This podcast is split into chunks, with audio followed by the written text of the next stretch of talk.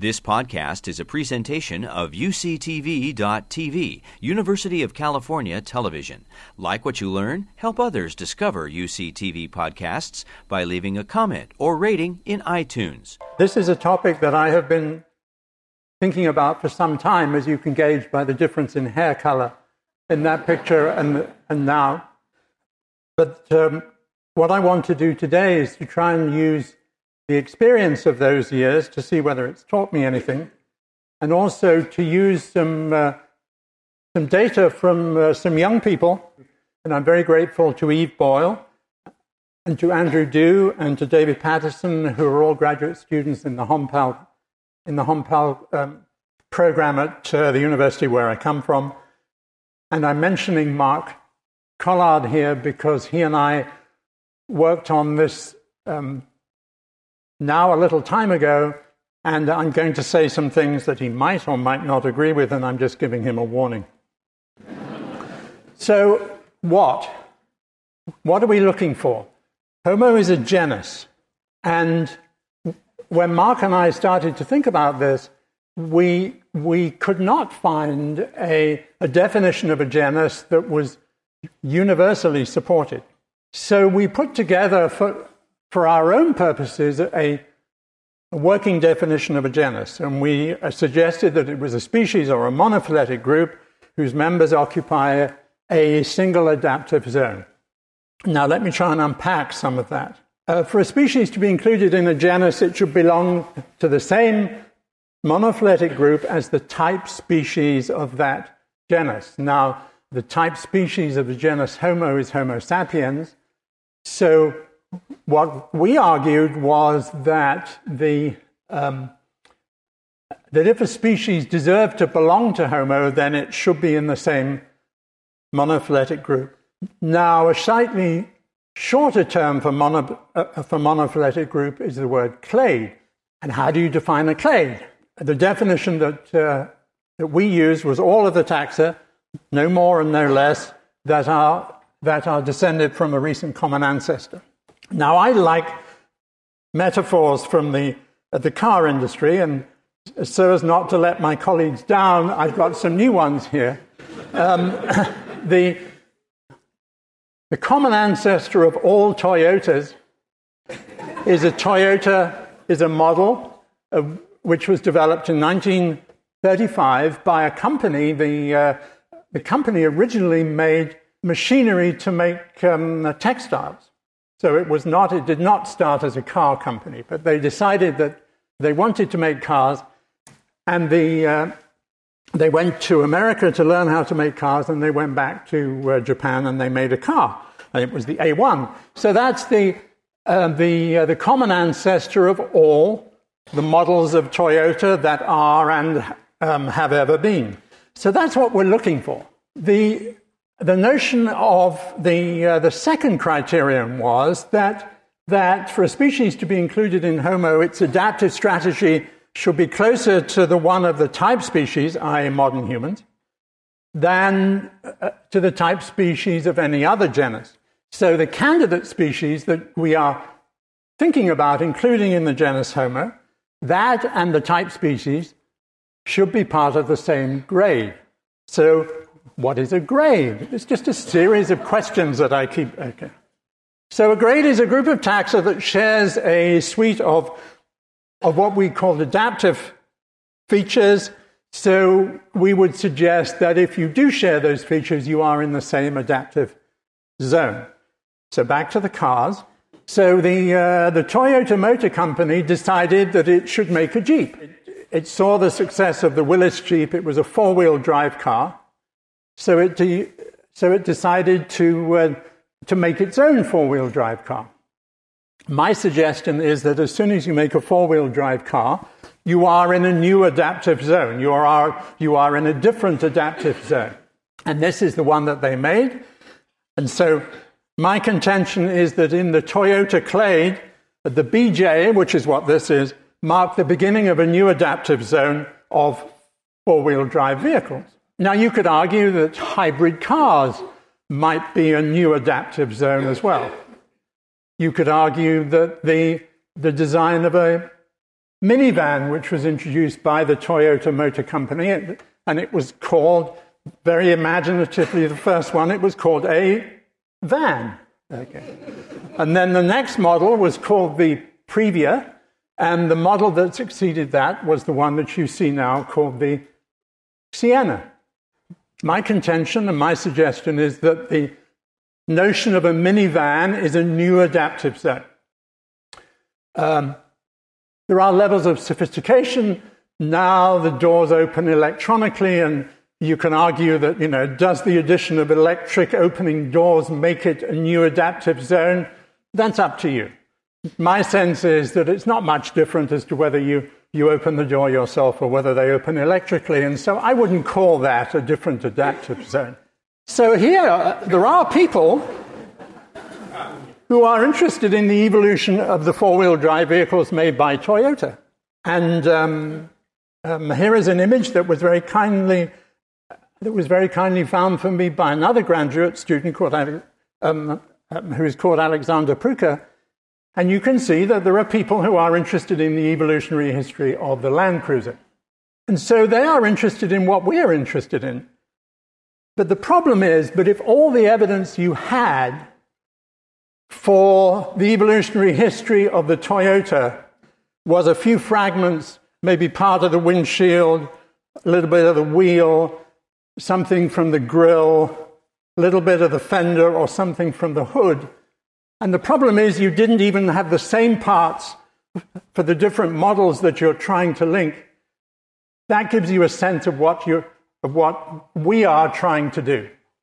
We do not have the equivalent of the luxury of all this information about the, the models and the developments within the evolutionary history of the Toyota Land Cruiser.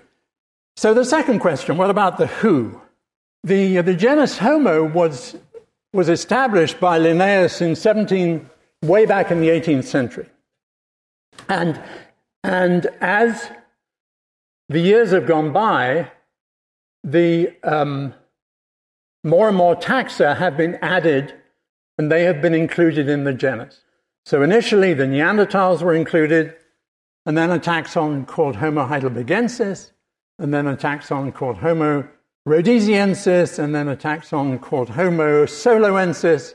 And maybe the biggest addition was made by Ernst Mayr during the Second World War when he suggested that the taxa that had been in the genus of the genera Sinanthropus and the, uh, the genus Pithecanthropus should be included in Homo. So as the years went by, the genus Homo became more and more inclusive. The criteria for admission were relaxed. Um, the initial criterion was you had to have a brain as large as ours. And so admitting Homo neanderthalensis, that wasn't a big that wasn't a huge deal because they had large brains too. But by the time you get to, to including Homo erectus in Homo, you are admitting that this is a genus that can have individuals that can have brains half the size of the average modern human. Then in 1964, Louis Leakey and the person that the Leakeys had recruited to help them interpret the anatomy of their fossils, um, Philip Tobias and John Napier, they published a paper in Nature suggesting that some fossils that have been found at Olduvai should be, should be included in a new species, and that species name was habilis. But maybe more controversially, they suggested that that species should be included in Homo. Now, that meant relaxing the criteria even more. And the question is was that process of relaxation, that last process of relaxation, to what extent did that uh, stay within the definition of a genus that Mark and I suggested? In other words, is Homo habilis part of the same clade? And is Homo habilis part of the same grade? What we argued in a paper in Science way back was that we didn't think the evidence was all that strong. But let's get back to that. So, how has this process of progressive inclusivity affected the grade um, definition of Homo? This is an extremely speciose interpretation of the hominin fossil record. Modern humans are in the top left, what I call a grade, uh, which I call pre-modern Homo, which includes Neanderthals and Heidelbergensis, and uh, um, Homo erectus is in the blue. And then the hominins that, uh, that Bill Kimbel is going to be talking about, the, the mustard colored ones are down in the bottom right. And then there are some rather brownish ones which, have, which are rather like the mustard colored ones, except they have extremely large molars and premolars. These are animals with very large mandibles and very large postcanine teeth. So the, the inclusion of Homo habilis in Homo meant that the genus Homo would include what I've called pre modern Homo, plus the, the taxa that I have called um, uh, transitional hominins on the, the basis of the findings that, uh, that Mark and I published way back in 1999. Now, I think that paper was superbly well argued and was extremely clearly written, but it made hardly any impression on my colleagues. And it's fair to say that apart from a few discerning and discriminating scientists, most people still include the taxa Homo habilis and Homo rudolfensis within the genus Homo. So that's one way of interpreting the genus Homo. So the origin of the genus Homo would be how do you explain the appearance of Homo habilis? That's another way of asking the same question. In which case, you would include Homo habilis and Homo rudolfensis, which is some people think might be distinct from Homo habilis, but is a similar sort of organism, you would include them in the dark blue category, in the dark blue grade. If Mark and I are correct, then you wouldn't extend the genus Homo down that far. You would stop at the beginning of Homo erectus. In which case, you would regard, you would regard Homo habilis and Homo rudolfensis as not the same species as the other Australopiths, but nonetheless within the same adaptive zone as the other Australopiths. So, what has happened since the publication of the paper in Science that nobody took any notice of in 1999?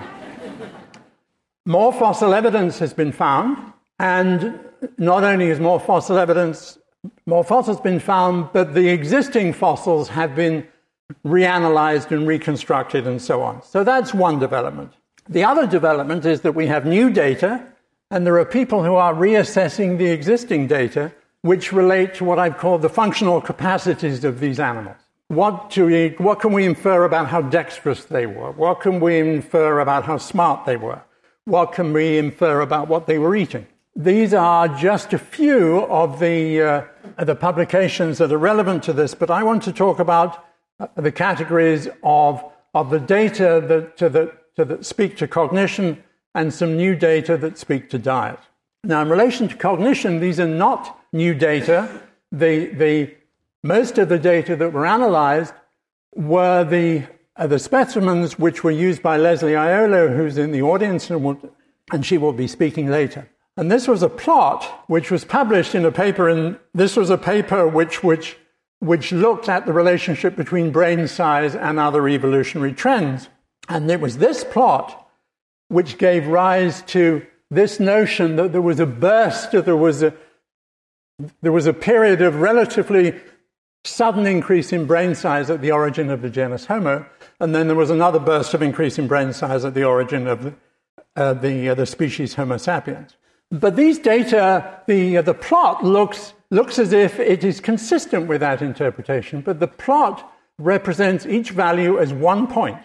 And the problem with the plot is that, and the, the data are subject to error. In other words, there is error in the estimation of the endocranial volume, and there is error in the estimation of the age. So, what a bunch of graduate students did, led by Andrew Du, was to look at these data again. And so these are the, the data, and it's the other way round. In other words, the, uh, the older data are to the left, and the younger data are to the right. So, those are also point data. But then, if you add the error the error of the age and the error of the estimation of the endocranial volume, you see that the data look rather different. Then, when you do some very fancy uh, statistics, which I was very tempted to pretend that I knew what they were, but I decided that I wasn't going to pretend that I knew what they were. And then they tested the, the data against various modes of change random walk, or gradualism, or stasis, or punctuated equilibrium, which was the hypothesis of the, of the relatively sudden increase in brain size, and so on and so forth. they found that the, the, uh, the mode which had much the greatest amount of support was gradualism. So, in other words, the, the data, if you account for the error of the age and the estimate of the intracranial volume, there is no evidence, there is no evidence of a punctuated event. So, how about diet? Well, this is work of David Patterson, and you can see here that there are, th- there are three color bands. The australopiths that, that Bill's going to be talking about. So you can see they are in the light green band. And then the first of the red columns represents the early evidence for Homo in the Turkana Basin, which is, which is either Homo habilis or it's Homo rudolfensis. And then the second of the red columns is the evidence for Homo in the Turkana Basin, which is Homo erectus or Homo ergaster. So if the major grade shift was between the Australopiths and the first red column, you wouldn't expect the first red column to be where it is because these are carbon isotope values.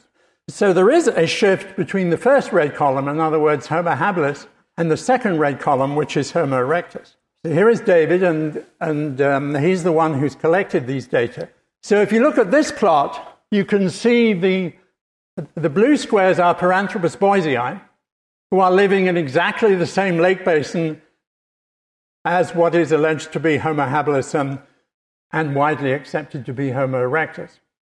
And there is no change in isotopic signal for, for the Paranthropus boisei individuals, but there is a change in isotopic signal for Homo. So there is, there is a more C3 signal for Homo habilis, and then there is a significantly different, more C4 signal for Homo erectus. You might say, well, that's just because the environment was changing and everything was changing, and Paranthropus boisei was the only large mammal that wasn't changing. Well, that's not true. If you look at all the other large mammals, they don't change, and Paranthropus boisei doesn't change. It's just Homo that does.